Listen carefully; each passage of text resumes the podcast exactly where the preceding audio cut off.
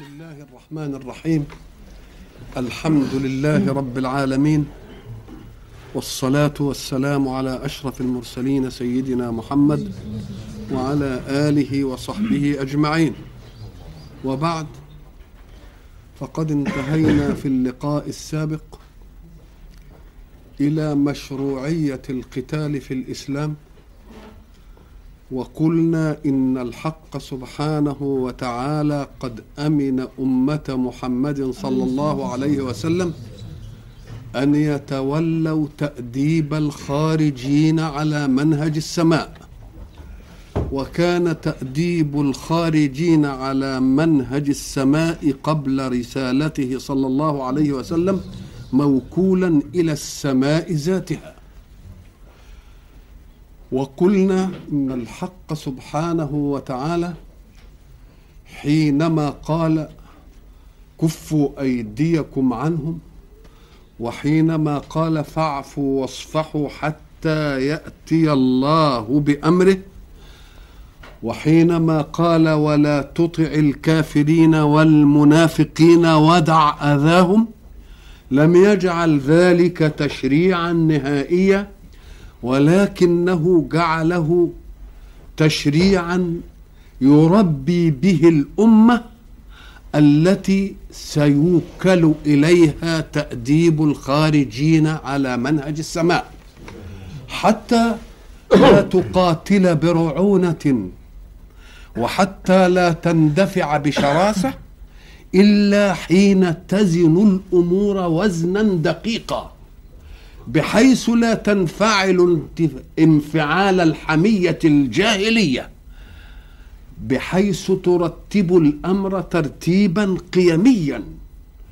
ولذلك أخذ الحق سبحانه وتعالى مشروعية القتال بالتدريج. فقال إن قاتلوكم فقاتلوه. تلك هي أول مرحلة. فكأن المرحلة إنما جاءت لصد العدوان. وقلنا أيضا إن الحق سبحانه وتعالى أراد أن يسقط من خصوم الإسلام ورقة قد يلعبون بها مع المسلمين وهو أنهم يعلمون أن المؤمنين بدين الإسلام سيحترمون الأشهر الحرم ويحترمون المكان الحرام ويحترمون الإحرام فلا يقاتلون كما يريد الله. فربما أغرى ذلك خصوم الإسلام أن لا يقاتلوهم إلا في ذلك. ويظنون أن المسلمين يتهيبون أن يقاتلوهم.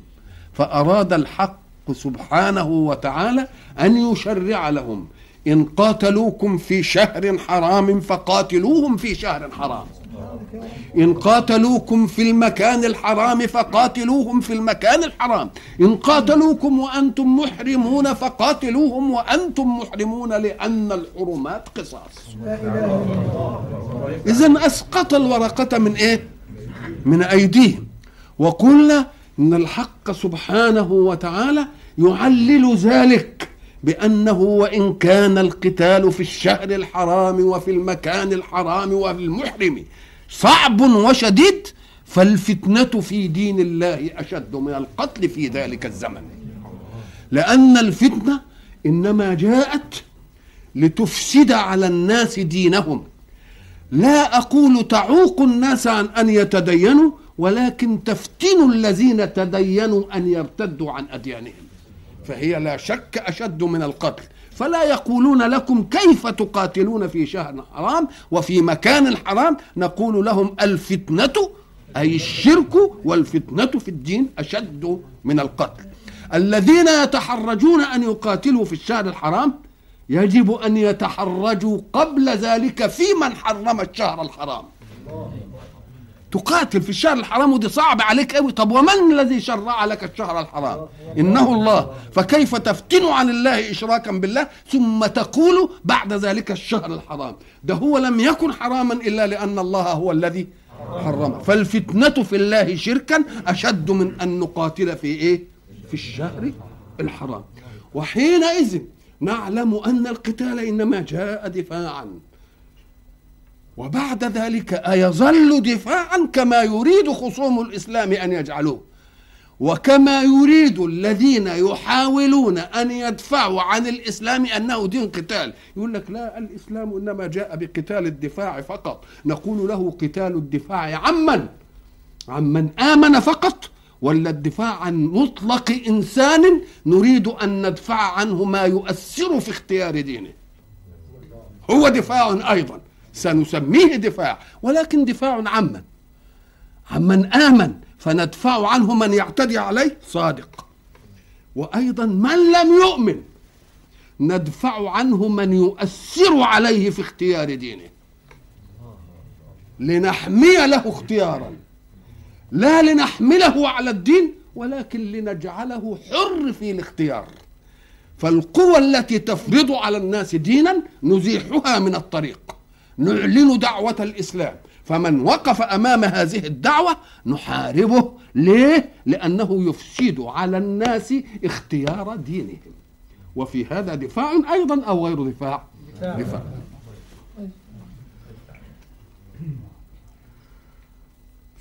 ولا تقاتلوهم عند المسجد الحرام حتى يقاتلوكم فيه. لماذا؟ لأنكم أحرى وأجدر أن تحترموا تحريم الله للمسجد الحرام. لكن إذا هم اجترأوا فأنا أبحت لكم أن تقاتلوهم عند المسجد الحرام. ما داموا قد قتلوكم إيه؟ قد قتلوكم فيه. فإن انت حتى يقاتلوه فإن قاتلوكم فاقتلوهم كذلك جزاء الكافرين. فإن انتهوا فإن الله غفور رحيم. ما أسمح هذا الدين؟ لا نؤاخذهم بعد أن ينتهوا إلى الإيمان بما قدمت أيديهم من الاجتراء على أهل الإيمان. شوفوا عدالة الدين. ما قلناش لا هنعمل مقصة أنتوا عملتوا فينا قبل كده إيه؟ ولذلك لما مر بعمر بن الخطاب قاتل أخيه زيد بن الخطاب دله رجل وقال هذا قاتل زيد بن الخطاب. قال وماذا أصنع به وقد هداه الله للإسلام؟ انتهت المسألة. انتهت المسألة. فكأن الإيمان بالله أعز على المؤمن من دمه ومن نفسه. وحين يؤمن انتهى كل شيء. هذا وحشي قاتل حمزة. كل ما يصنعه رسول الله كلام عاطفي. يحب ان بس يزوي وجهه عنه. إنما خلاص انتهت المسألة. التي لاكت كبد حمزة. هند. انتهى الإسلام عمل كل حاجة. تبقى الإسلام مش ضغينة مش تره مش دم عمال يغلي. بمجرد إن الدم يغلي على الكفر بمجرد الإيمان يبرد الدم. كل شيء هذا الإيمان هذا الدين. فإن انتهوا فإن الله غفور رحيم. انتهوا يعني انتهوا يعني كفوا عن ما يصنعون بالفتنة في الدعوة وبالشرك بالله وبالكفر وبالآخر. كلمة انتهى دي انتهى يقال عنها افتعل منها. ما هو معنى انتهى؟ يعني كأن فيه ناه نهيته فانتهى. يبقى فيه إيه؟ في نهي إيه النهي دي؟ نهي يعني إيه؟ تزجر عن الفعل بحيث لا يفعل بلا تفعل. تقول له لا تفعل. يبقى انت زجرت ان إيه؟ زجرته وقلت له لا تفعل. وأنت تحب ذلك. وأنت؟ لأن مرار تيجي الصيغة وأنت لا تحبها. كما تقول لابنك الذي أهمل المذاكرة يا سيدي لا تذاكر. مش كده ولا لا؟ أو بيجي مثلا يزعق لك يقول اضربني يا ولا اضربني اضرب أبوك. دي يبقى مش أمر ده تهديد. ده تهديد. مش كده ولا لا؟ فكأن النهي معناها فيه زجر وزجر بلا تفعل. وأنت تحب أن لا يفعل. خلاص؟ يقابله الأمر وهو أن تدعوه أن يفعل بفعل وأنت تحب أن يفعل. عشان تخرج كلمة اللي هو الرجل اللي قال لابنه اضربني يا اضربني اضربني بالقلم. أنت لا تحب أن يفعل. يبقى إذا فهمنا إيه؟ نهي وإيه؟ إيه؟ وإيه؟ أمر. النهي ده يمنع ويزجر ويكف عن الفعل. يمنع. ولذلك شوف بقى الدقة في الأداء التسموي يقول لك بنسمي العقل نهية. نهية. وجمعه نهى. في ناس تسمع كلمة نهى تفتكر إن النهى ده هو العقل ويقول لك حتى بعض الناس يفسروا النهى العقل يقولوا لا النهى العقول. النهى زي لما تقول قربة وقرب. مش كده؟ يبقى نهى زي إيه؟ زي غرفة وغرف يبقى نهية وإيه؟ ونهى. النهي العقل جمعه نهى. طب وبيسميه؟ ربنا سمى العقل ده نهى ليه؟ قال لك لأنه هو اللي بيتحكم في الإنسان ولا بلاش دي. إذا مش هو جاي علشان يقول لك افعل لأن الفعل نفعله بغرائزنا. لكن العقل يقول لك لا بلاش دي لأنها تؤدي إلى شر منها بلاش. ولذلك كمان حتى التسمية الثانية يسميه العقل. العقل. يبقى العقل هو الإيه؟ هو النهيه العقل يعني إيه؟ يعقلك. مش يخليك تنطلق. للآفة الناس تريد من عقولها أن تنطلق. نقول له يا شيخ ده الاسم نفسه.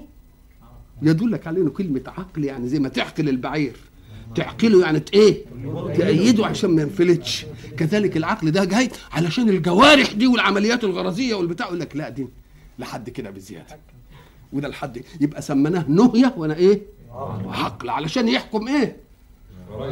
يحكم غرايزي ويحكم تصرفاتي لأنني لو أتركت لو تركت للمسائل غرائزي وأنا لي اختيار تبقى دي المصيبة. لو اتركت لو كانت الغرائز هي المتحكمة وأنا لا اختيار لي تبقى الغريزة هتديك الفعل على قدره فقط. لكن يكون عندك اختيار تيجي بالغريزة وتعمل الفعل على قدره وعلى غير قدره ضربنا مثل زمان وقلنا الناس يظلمون البهائم. يقول لك دي شهوة بهيمية. طب يا ريتها شهوة بهيمية. طب ده الشهوة البهيمية بتيجي علشان تخص بالأنثى فقط. فإذا حملت لا يأتي الذكر ناحيتها أبدا. شوف ما دام بالغريزة المطلقة يبقى بتؤديها على إيه؟ على قدرها. إنما إحنا مش كده. قال وبعد ذلك نيجي نتهم الحيوانات تقول ده شهوة. بهيميه شوف نتهم شوف شوف من الحيوانات ما اتكلمتش. البهائم ما اتكلمتش. انما إحنا اللي بنتكلم. نقول له طب يا ريتها شهوة بهيميه ده الفحل يجي للأنثى ويشمها فإن كانت حامل ما يجيش ناحيتها. وهي لا تمكنه منها. يبقى على قدر التخصيب فقط. مش كده ولا إيه؟ يبقى نقول شهوة بهيميه بقى. طيب تعالى وضربنا مثل آخر اذكره جيدا إن إحنا قلنا هات الحيوان وضع أمامه ما يأكله ثم دعه يأكل ويمتنع عن الأكل. واقعد اضرب فيه طول النهار عشان ياخد حاجة تانية زائدة ما يمكنش. لكن الإنسان تقول له لا اللقمة دي عشان خاطري. ودي ودي عشان يبقى برضه قال نقول شهوة بهيمية. يا ريتها بهيمية. بهيمية واقفة عند الإيه؟ عند الحد الغرض التكليفي. مفهوم؟ يبقى كلمة بقى نهى جمع إيه؟ نهية علشان العقل عمال بينهي الغرائز عن إنها إيه؟ تشرد. ويعلف الغرائز يقول له لا دي بلاشها ودي بلاشها ودي ولذلك سمي أيضا إيه؟ العقل وسمي أيضا اللب. لأن هو ده لب الإنسان. إن ما كانش هو يحرص حركة الإنسان. مفهوم؟ فإن انتهوا يبقى عرفنا. و و و وكمان تيجي علشان تعرف إن المعاني العقلية دي مأخوذة من المعاني الحسية. يسموا حتى الأماكن التي ينزل فيها الماء فتحجزه أن يسيح في مكان آخر اسمها تناهي. التناهي. تناهي يعني المطر يروح نازل أو المية تقوم تزجره أن يسيل في أماكن أخرى لأنها واطية. اسمها تنهية. اسمها تنهيه وجمعها إيه؟ مجموعها تناهي. فإن انتهوا يعني زجروا فانزج زجروا بالدين الآمر فانزجروا عن الكفر خلاص يبقى ما فيش لنا عندهم إيه؟ ملاشا فإن انتهوا فإن الله إيه؟ وغفور رحيم لأن إحنا ما ما يصحش إنه يشيع في نفسنا الحقد ما فعلوه بنا قديما. يقول له احتسب ذلك عند الله. ما دامت المسألة أنهم آمنوا يبقى كويس كده.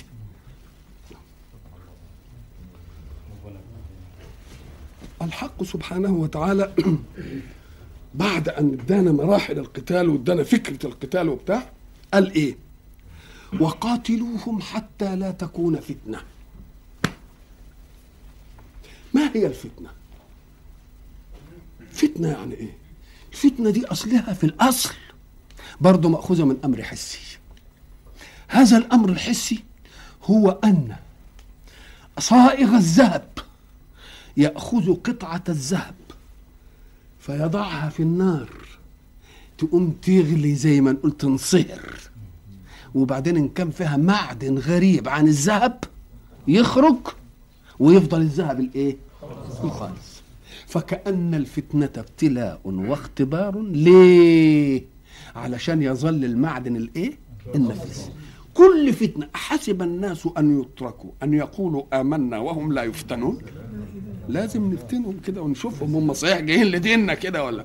لو أن الإسلام كده كل ما يدخل في حرب وينتصر ومش عارف إيه ولا فيش حد يموت طب ما كنت الناس كلها تدخل. إنما برضه ينهزمهم وبرضه ينقتل منهم. طبعا علشان ما يدخلش إلا مين؟ اللي هيحملوا بقى كرامة الدعوة. هيحملوا الانسياح بالدعوة هيحملوا حماية الأرض من الفساد. لازم يكون ناس إيه؟ أشداء مصفين تمام قاتلوهم حتى لا تكون فتنة. ويكون إيه؟ ويكون الدين لله.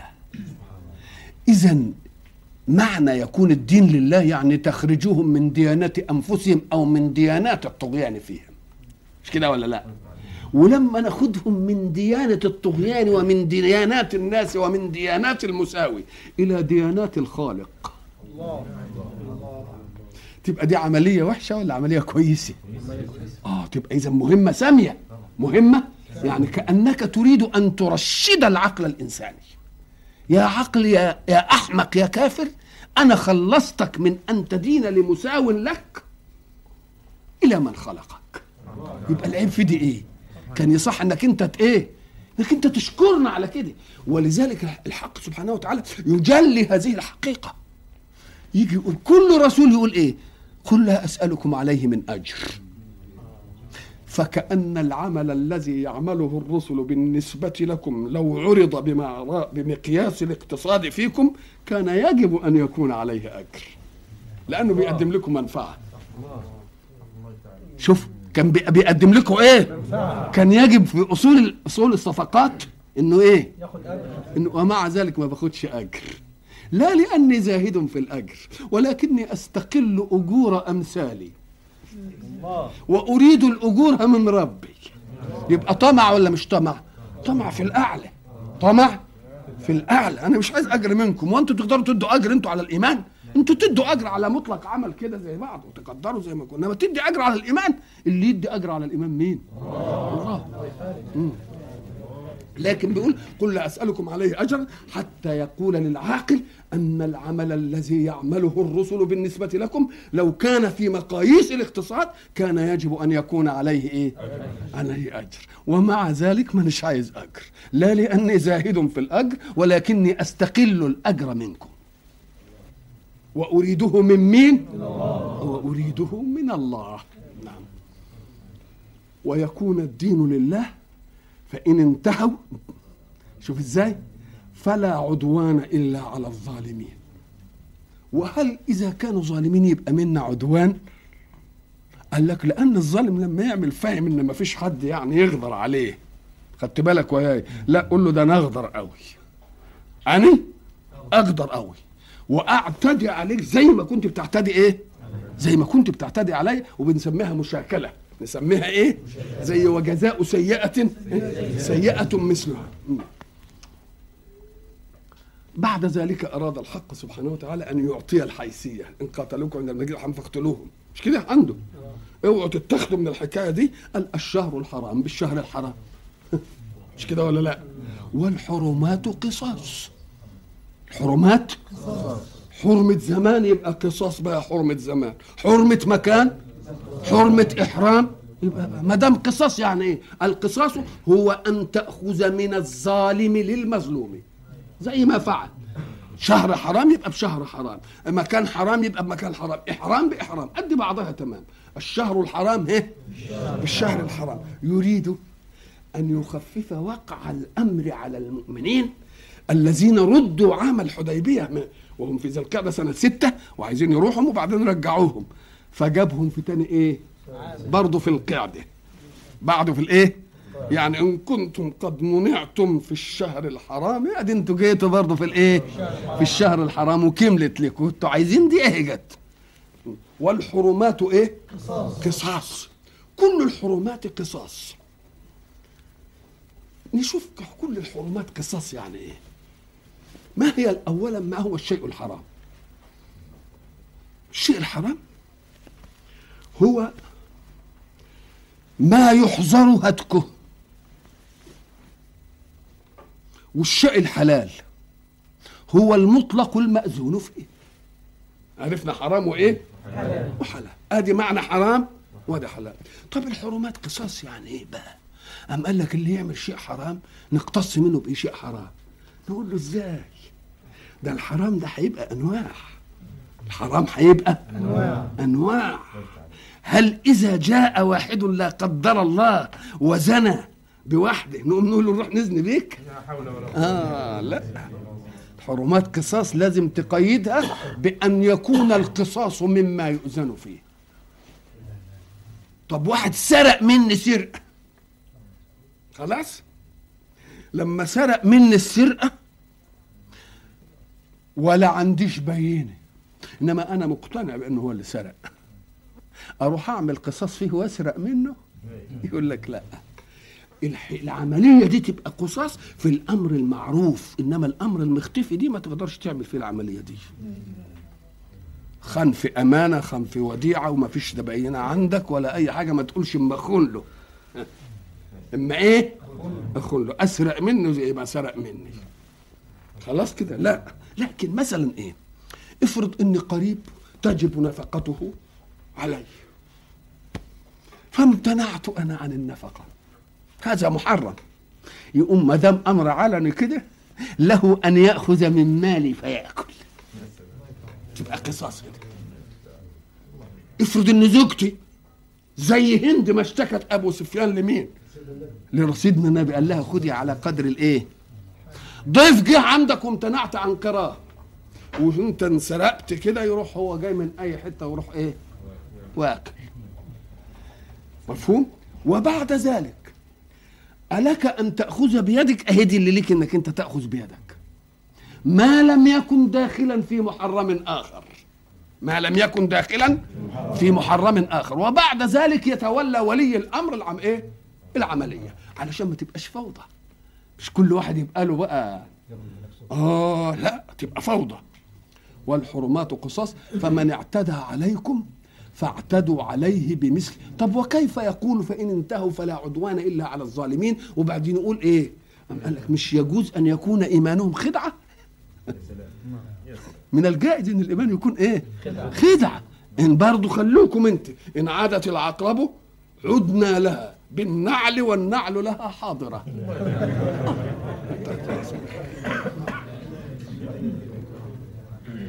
واتقوا الله واعلموا أن الله مع المتقين. يعني اوعوا تظنوا أن الله ملككم فيهم شيء. فهو ملككم فيهم شيء وأنتم وهم ملك لله. شوف إزاي ردنا تاني. مش لنفسنا بقى ما عملناش إمبراطور. لا. وأنفقوا في سبيل الله ولا تلقوا بأيديكم إلى التهلكة. دي جاءت بعد آيات القتال. يبقى قالوا وأنفقوا في سبيل الله؟ دي كان القتال اللي إيه؟ اللي واقع بالفعل والحاجة الأمر. لكن أنفقوا في سبيل الله يعني أعدوا أنفسكم. ها؟ للقتال؟ آه. في سبيل الله. ولا تلقوا بأيديكم إلى التهلكة. اولا كلمة تهلكة دي تهلكة تفعلة. دي لا نظير لها في اللغة العربية إلا هذا اللفظ. ما فيش على وزن تفعله في اللغة العربية ابدا إلا هذه الكلمة. والتهلكة الهلاك. تهلكة؟ ما هو الهلاك؟ الهلاك خروج الشيء عن حال إصلاحه بحيث لا يدرى أين ذهب. خرج الشيء عن حال إصلاحه يبقى هلك. فاللي اللي زينا فيه روح بدليل إن مقابله الحياة ليهلك من هلك عن بين ويحيى من حي عن بين يبقى الهلاك ضد إيه؟ إحنا قلنا زمان بنستفيد من دي إنك إياك تظن ان تظن أن الحياة فقط هي الحس والحركة اللي أنت بتشوفها دي. لا حياة كل شيء بحسبه. حياة كل شيء بحسبه.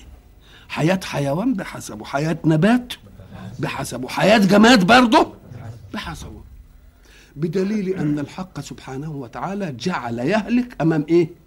يحيى. ليهلك من هلك؟ ويحيى من حي عن بين وبعدين يجي بقى هناك في يقول كل شيء هالك إلا وجهه. كل شيء بقى بس مش إحنا. مش الحيوانات مش النباتات مش الجمادات يبقى كل شيء بما فيها مين؟ الجماد. مش كده ولا لا؟ أكن الجماد يهلك. أكن ما دام يهلك هو له حياة. ما إحنا عرفنا إن يهلك قبلها إيه؟ يحيى. يبقى كل شيء هالك الجماد هالك. يبقى له حياة آه. الحياة بس مش زي حياتي بقانونه. بإيه؟ بقانونه. يبقى كل شيء مخلوق لحاجة بيؤديها يبقى دي إيه؟ دي حياته. دي إيه؟ حياته. ولا تلقوا بأيديكم إلى الإيه؟ شوف بقى. روائع الأداء البياني في القرآن إن الجملة الواحدة تعطيك الشيء وتعطيك مقابل الشيء.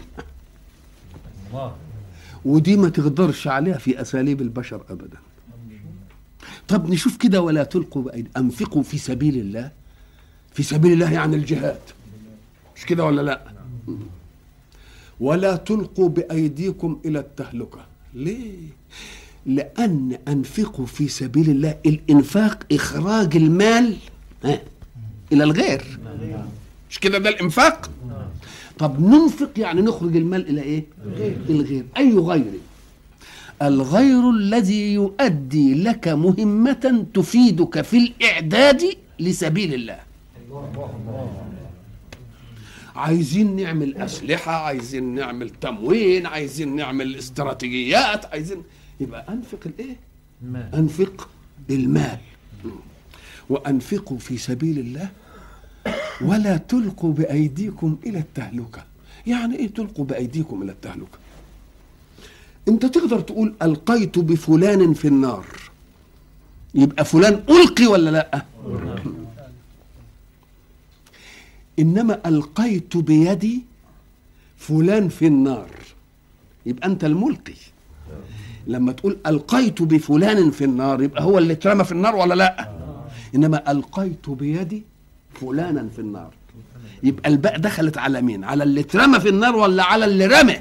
على اللي رمى اذا الباء مرة تدخل على المرمي ومرة على اللي بترمي بيه. فبيقول إيه؟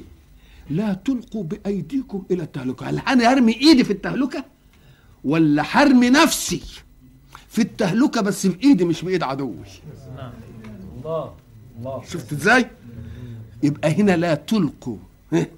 بأيديكم أي لا تلقوا أنفسكم في الله الله. لا تلقوا في التهلكة بأيديكم.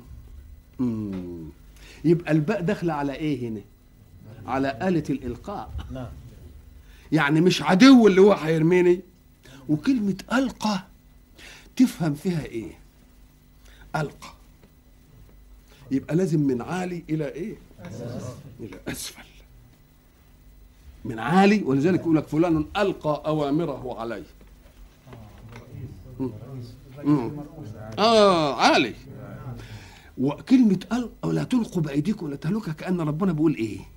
بيقول ما تلقحوش نفسكم على التهلكة معناها كده على طول كده ما.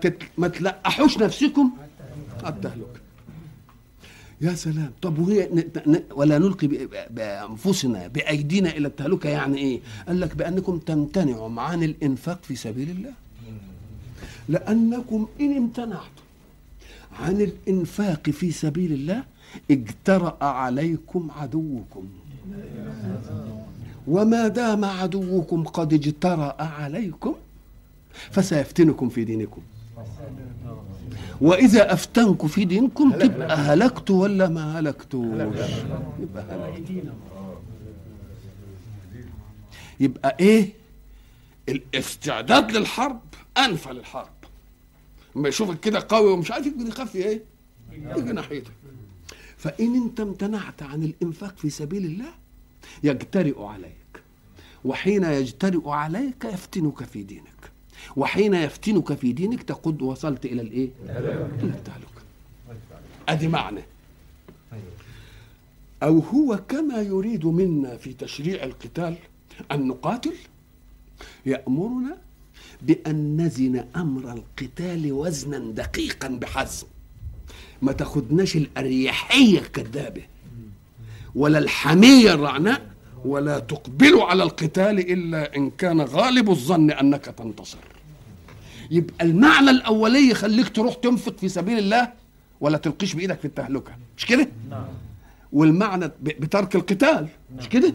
والمعنى الثاني لا تلقوا بيدكم إلى التهلكة بإنكم تترموا على القتال. لا دي عايزها منكم ولا دي عايزها منكم. يعني زي- زين المسائل وزنا. لا يجعلك تترك الجهاد فتهلك لأن خصمك يجترئ عليك. ولا تلقي بنفسك كده بمجرد أي حاجة في الحرب وأنت غير واثق أنك ستنتصر. الله. الله. إيه الحزم ده؟ هذا هو الحزم الإيه؟ الحزم الإيماني. مش الأريحية والنخوة تاخدني وبعد ذلك أروح رامي نفسي في معركة وأن- وانهزم فيه؟ آه لأن الانهزام يؤدي إلى إيه؟ برضه التهلكة. والاجتراء علي. والاجتراء يبقى إذا شوف المعنى شوف الكلمة ال- الجملة الواحدة عملت إيه؟ ادتني إيه؟ أعطتني الحكم الأول في ان أقاتل ولا ألقيش بنفسي إلى التهلكة. مش كده؟ والثانيه ما تقاتلش ولا ألقيش بنفسي إلى التهلكة. وال- والآية ماشية تمام. ادتني إيه؟ يبقى حزم الإقدام. حزم الإيه؟ الإقدام. معنى حزم الإقدام اللي قال فيه ربما تقتضيك الشجاعة أن تجبن ساعة. وتبقى شجاع برضه. وتبقى إيه؟ تبقى شجاع. أنا ضربت لكم مثل قلت خلينا قاعدين كده وناس محترمين وناس لنا هيبة. ودخل علينا صعلوك من الصعاليك ومعه مسدس وقال قف يا ابن ال. أنت كلنا هنبقى ابن ال.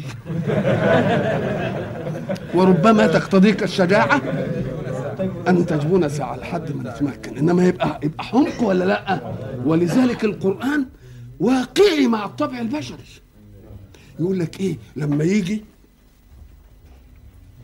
ومن يولهم يومئذ دبره إلا متحرفا لقتال أو متحيزا إلى فئة فقد باء بغضب من الله. فقد باء بإيه؟ بغضب من الله. لكن إذا إذا إن كنت متحرف لقتال أو متحيز إلى فئة أو منتظر ساعة القوة أو أو أو شايف ال- الجو شديد عليك. ولذلك سمى رسول الله صلى الله عليه وسلم سيدنا خالد بن الوليد سيف الله في معركة لم ينتصر فيها وإنما استطاع أن يسحب جيشه في مؤتة. أدي قوة. لأنه كان ممكن يفضل شجاع لحد ما ي... إنما كونه سحب الجيش كده؟ أوه سماه إيه؟ فكأن السيف إنما يحمد حين يقتل ويحمد حمدا آخر حين يحكم. لأن دي دليل على انها المسائل إيه؟ موزونة. تبقى وانفقوا في سبيل الله وحين يقول وأنفقوا في سبيل الله يعني اعدوا للإيه؟ للحرب. مخافة أن تفهم أن الأمر بالحرب أمر لازم. قال بس اسمعهم لا تلقوا بأيديكم إلى التهلكة. خليكم عقلين أو تخليها تخدم أنفقوا في سبيل الله لأنكم إن لم تنفقوا في سبيل الله تلقوا بأيديكم في الإيه؟ شوف بقى الجملة الواحدة استطاعت أن تخدم كم؟ كم معنى وكم تيار لأنه كلام ربنا. مم. وأنفقوا في سبيل الله ولا تلقوا بأيديكم إلى التهلكة وأحسنوا. إن الله يحب المحسنين. فيه أعمال تؤدى أداء شكليا يرفع عنك العتب. وأعمال تؤدى بقصد الإحسان في العمل. الموظف اللي القوانين تحتم عليه أن يذهب في الساعة الثامنة. يمكن يروح الساعة 8 إلا 5 ويطلع الساعة 2 يطلع 2 و5 دي من حيث شكلية الأداء. مأديه إنما ما بين التامنه والاثنين ده بيعمل إيه؟ لما تيجي تقسمها بقى فطار. لا الأول تحايا الصبح. وسؤال عن الليل اللي قضوه إزاي وعملوا إزاي ويقعدوا على مكاتب بعض كده كويس. وبعدين يجيبوا الفطار وبعدين يشربوا الشاي وبعدين يروحوا مسلين شافوا الجرايد فيها إيه النهارده. وبعدين يقولوا الناس اللي بيزوروهم يقعدوا فماذا بقي لأصحاب المصالح. ماذا بقي لأصحاب المصالح. إنما حد الرئيس بتاعه طب جه رئيس شديد شوية وقال ممنوع الشاي وقراية الجرايد والفطار واللي مش عارف إيه. برضه يعمل وبرضه الورق قدامه والدوسيه يفضل طول النهار قدامه وكل ما يشوف بس يروح مصر. ولا تاخد الشنطة بتاعتها وتعمل الأدوات الحاجات اللي بتعملها في المش عارف إيه. اسمه ده أدى شكليا إنما لم يحسن أداء عمله. ما تفتكروش إن هو مسروق من ربنا؟ هو قد يسرق نفسه من رقابة البشر. إنما ربنا بيقول أنا قيوم ولا تأخذني سنة ولا نوم عشان يهددنا كلنا بالحكاية. وزي ما أنت بتعطل في مصالح الناس هنا ربنا هيرزق مصالحك في الدواوين المتعددة باللي يعطلها لك برضه وتفضل المسألة تشاكم من الجميع. وإذا رأيت التشاكي من الجميع يبقى الجميع مذنب. ما دام الكل بيشتكي. بيشتكي مين يا أخوي؟ آه يبقى الكل؟ ما دام الشكوى تبقى عامة يبقى الكل إيه؟ يبقى الكل إيه؟ بيقول لك لا أحسنوا.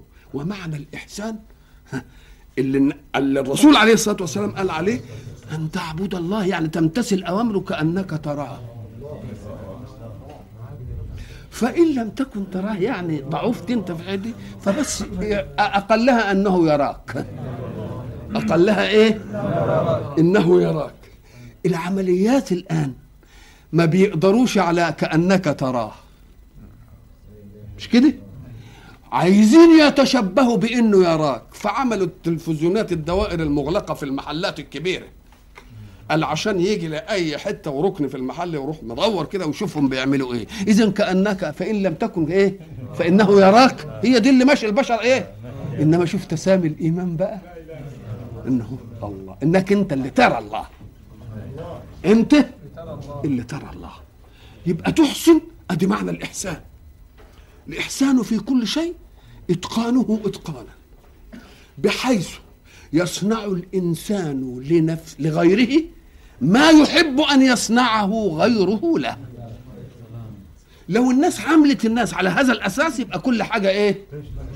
إنما أنت هتغشني وأنا هغشك وتنتهي المسألة. وبعد ذلك ماذا يحدث؟ كلنا نجأر بالشكوى.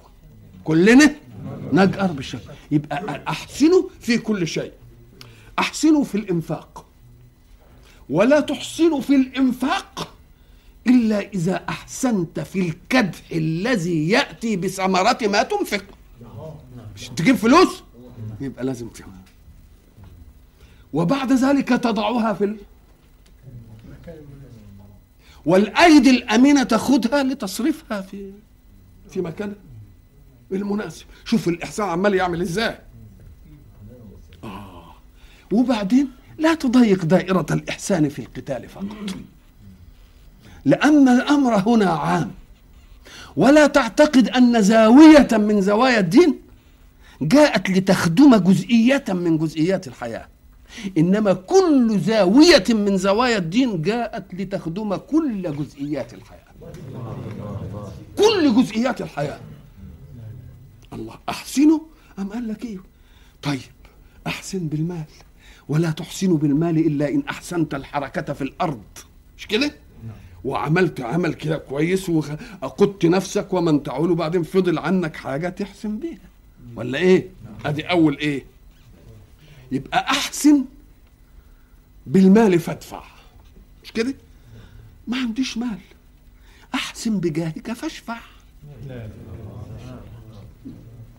أحسن بجاهك فاشفع. ليك جاه ما عندكش مال صحيح. إنما اشفع. اشفع بإيه؟ بجاهك. والجاه ده الإسلام قومه. يعني جعل له إيه؟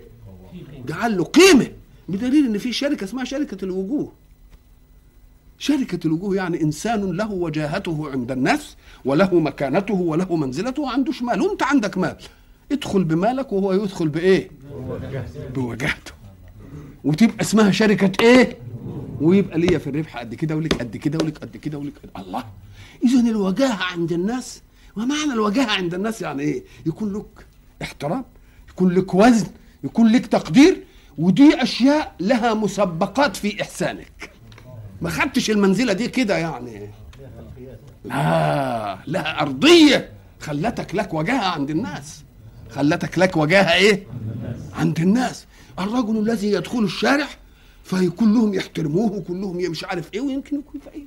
لازم عارفين له لون من ألوان الفضل عليهم. يعني كأنه احترام مدفوع الثمن مش احترام من احترام الناس عايزة احترام مجانا. نقول لا. ده كل احترام بيبقى مدفوع الثمن. مدفوع؟ أحسن بالعلم. عد العلم إلى سواك. مش كده ولا لا؟ أحسن بفضل قوتك. أعن عامل بيعمل أي حاجة كده واحد أخرق ومريت عليه فوجدته لا يحسن أن يصنع الشيء. يقف كده وده يقول له لا ده ينعمل كذا وينعمل كذا وينعمل كذا وينعمل كذا واعملها له مش عارف إيه. علمه كيف إيه. فرق كربته. فرج كربته. الضائقه اللي هو فيها شيلها؟ شيلها عنه. اذا وجوه الإحسان في الأشياء وجوه إيه؟ وجوه كثيرة. كلها يخدم قضية الإيمان. ليه؟ لأن المك... حتى الكافر لما رأى المؤمنين كده كل واحد في عمله بيحسنوا كده وويا بعض كده يغريه ذلك بالإيمان. ما الذي زهد دنيانا المعاصرة في ديننا؟ إيه اللي زهد الدنيا دي كلها في ديننا؟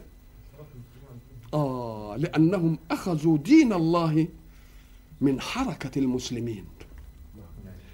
ولكن هل حركة المسلمين حركة إسلامية أو غير إسلامية؟ هذا الكلام بقى. العقلاء منهم والمفكرين لا يأخذوا الدين من حركة المسلمين. ليه؟ قال لك العداله كده. لأن مش من الجائز إن ده مسلم بدين ومش ملتزم. آه أنا ما أخدش أنا بقى الدين من من المسلم. الدين من المسلم. ليه؟ لأن في جرائم في أفعال جرمها دينهم. وما دام في أفعال جرمها الدين وصلنا لها عقوبة يبقى اذن بأنها تقع. ما تشوفش واحد بيسرق وتقول ده المسلمين بيسرقوا. ولكن شوف القانون أجرم السارق أم لم يجرمه صنع له عقوبة أم لم يصنع؟ تبقى ما تقولش شوف المسلمين لأن هذا فعل قدر الله أن البشر يقومون به ولذلك جرمه. العقلاء بقى والمفكرين يأخذون الدين من مبادئ الدين نفسه. ما ياخدهاش من مين؟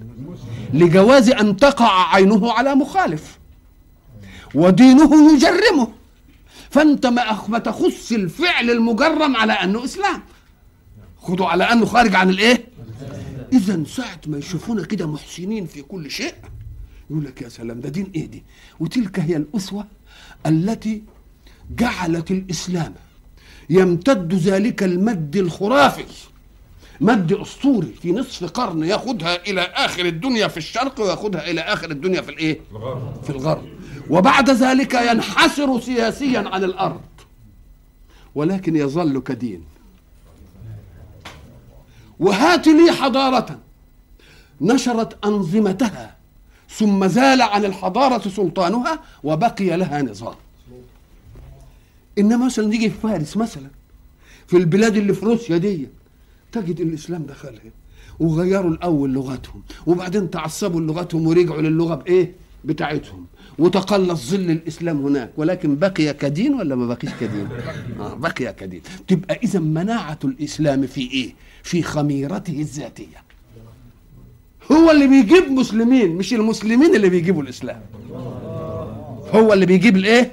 هو اللي بيجيب المسلمين مش ولذلك أنا قلت لو ان التمثيل السياسي للأمم الإسلامية في البلاد غير الإسلامية المتحضرة دي تمسك عاصمة واحدة من عواصم الدنيا الغربية.